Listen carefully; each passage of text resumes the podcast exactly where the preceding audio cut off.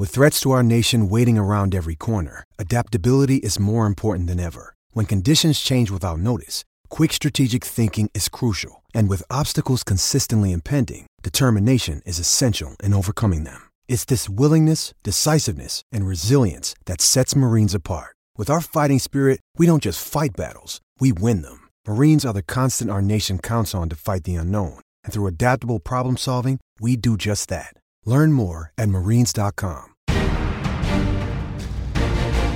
You're listening to the Husker Online Show, your authority on Nebraska athletics. It's only going up from here, and, and that's honestly right now somewhere where it needs to be. But but that's something that throughout this season we've been able to see, and with the young talent that we have, no question, the, the sky's the limit right now, and it's going to be fun to to be along this train and watch it ride.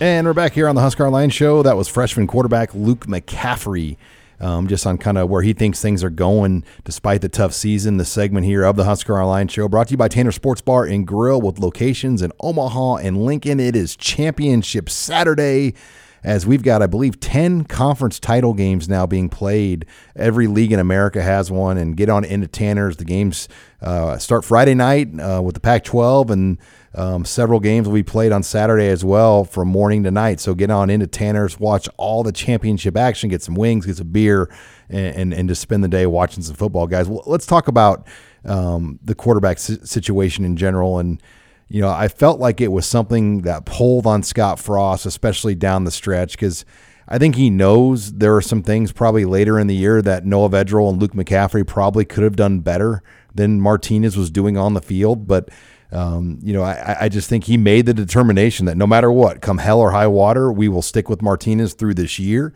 And then come spring, we're going to have a, legitimate competition and kind of see where it goes. But I, I just think in his heart of hearts, it was hard for him to probably want to even shake things up that much, um, you know, as the season came to an end. Well, I mean, it's such a delicate situation. The fact that you basically ordained this guy to be the face of your program, and uh, he kind of underwhelmed in, in what you thought he was going to be in, in a major way. And so, uh, yeah, I mean, I wonder just in retrospect, like how if he would have handled that differently. But clearly, he was going to stick with his guy, and and it makes you wonder how much Scott's experience as a player went into that. I mean, he was the same guy that got booed off the field, you know, in his home stadium uh, as Nebraska's starting quarterback, uh, and so he's seeing Adrian kind of go through some of that criticism.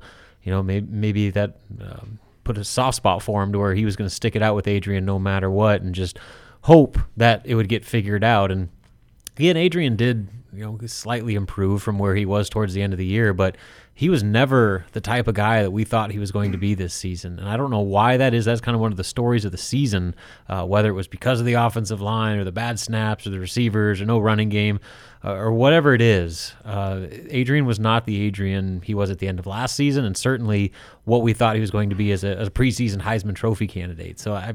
Um, how he responds to a very difficult sophomore slump, uh, paired with the development of guys like Luke McCaffrey behind him, is really going to make this, you know, maybe the the, the storyline to follow of the offseason is what happens at quarterback and how real that competition actually gets. Is Frost going to continue to stick with Adrian no matter what, or is this actually going to have an opportunity for Luke McCaffrey to to vault him? Yeah, and that's the crazy thing. It's not just about bouncing back it's it's bouncing back and and keeping your job and keeping guys like Luke McCaffrey and, and Noah Vedral off your heels, and and then you throw in uh, you know the talented newcomer and Logan Smothers into the mix. I mean, that's as deep of a quarterback room as Nebraska has had in in decades, uh, in my opinion. I, I, mean, it's been a long time. Well, Andrew Bunch, your other guy, started well, games. Yeah, he's I mean, got a start under his belt too. I mean, yeah, I mean, it's it, that room is as deep as as I can remember it being um, in many, many, many years. And so,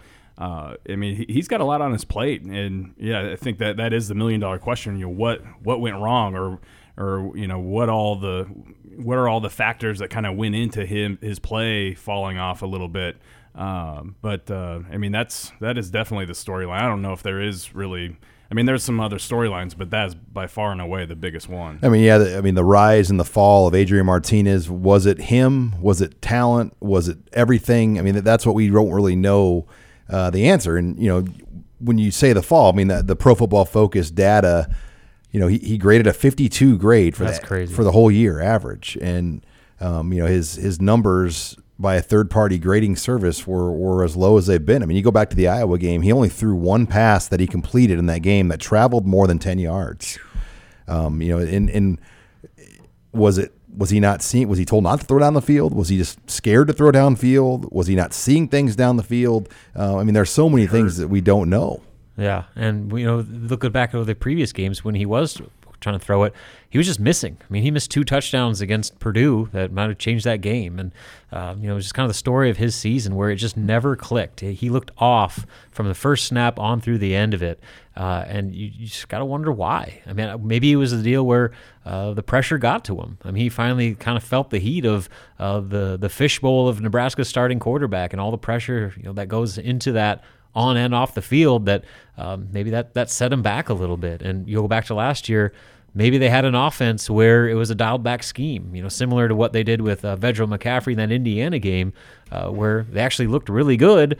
Uh, it's because maybe those guys didn't have so much on their plate as far as the game plan is concerned. And then when Adrian went into year two, they put more on him, and maybe he wasn't ready for it. I don't know. I mean, this is all hypothetical, just guesses at this point, because I don't think anybody truly knows outside of maybe Adrian and Scott Frost what happened there and why things reverted so much. Well, and, and I think there's an injury component to this too. I mean, he was not healthy the entire season. We know about the knee injury, but I think you know maybe that shoulder was bugging him more than more than what any of us really know. took some mustard off those passes didn't it Well, and, and a lot of times, I mean, you mentioned the the one pass against Iowa that traveled more than ten yards, but a lot of times during the season when he did throw deep, um, you know, it was the, it was either way off the mark or it, all his passes seemed to kind of sail and go high. I mean, it was uh, just yeah, just never really seemed completely dialed in this year, and so. Um, yeah, it- it's it's it's really confusing, but you hope that for his sake and, and for Nebraska's sake that something gets figured out there. Well, and how they manage the battle come spring and, and August, you know, because the bottom line is, I think we all would agree, not everyone's going to stay in Lincoln. I mean, one of these guys are, you know, that that's just the nature of the quarterback Yeah. position. So th- how that, I mean, and, and they tried to do it diplomatically with Gebbia, and he still left at the last minute. Um, you know, they tried to keep it where they tried to do it where Gebbia almost couldn't leave, but then he still had time to leave because of the new four game uh, redshirt rule and, and how that worked, where he he wasn't here last year and. Um, you know, with all these guys, you know, Noah Vedral could technically graduate transfer. I think he's set to graduate in the spring. Um, so he's going to have options if, if it doesn't go the way he wants. Uh, we know McCaffrey's a talented guy. He's on the come. And then obviously Martinez. I mean, he has a redshirt year. So all, I mean, I, I think when you kind of look at it big picture, how do you do this and try to keep everybody in Lincoln, or is it even possible to think like that right now? Well, the idea that you're going to have four guys that are capable starting quarterbacks in your room, this is that's not the real world anymore. I mean, it's, You're it's lucky impossible. to have two. Yeah, exactly. So I mean, that's just a luxury Nebraska is not going to have. I mean, guys are going to move on and pl- go places where they can actually play. I mean, that's that's just And the- fans shouldn't take it personal. no, it's not. I mean, it's it's the nature of college athletics right now. Whether it's football, basketball, wherever, uh, if there's a better opportunity for you somewhere, you're going to go to it. I mean, you only have so many years to where you're good enough to be a starting quarterback somewhere. You know, go do it. If your the is not in Nebraska, go find an opportunity. And so uh, that's a good problem for Nebraska to have because that means that the guy that they do pick will have earned it in every sense uh, over the course of this offseason. Because what you want is that competition to, uh, you know, have that, that breeding ground where everybody's getting better, and whoever ends up on top, uh, you know, you feel really good about what you have there. And you know, if that means losing a guy or two, so be it. Yeah, I don't think you can worry about keeping guys happy. I think you, got to worry about winning football games and, and having the best man out there. Um, you know, and, and I don't think that you'd see a mass exodus from that room, but you might lose one or you know, you might lose one guy. Uh, but that's just the nature of college football, and and uh, you know if that happens, then then so be it. But I think it'd be the wrong move to try and keep everybody happy. Well, it's going to be a fun spring when you start to start looking ahead, and, we're probably going to talk about it for months and months here, all the way up until next September, how this will play out. But uh, when we come back, I want to shift over to defense guys and look at what Nebraska loses and kind of do they have the parts in place, or will they have to do some work with transfers and recruiting to get where they need to be next year? That's all next year. You're listening to the Husker Online Show.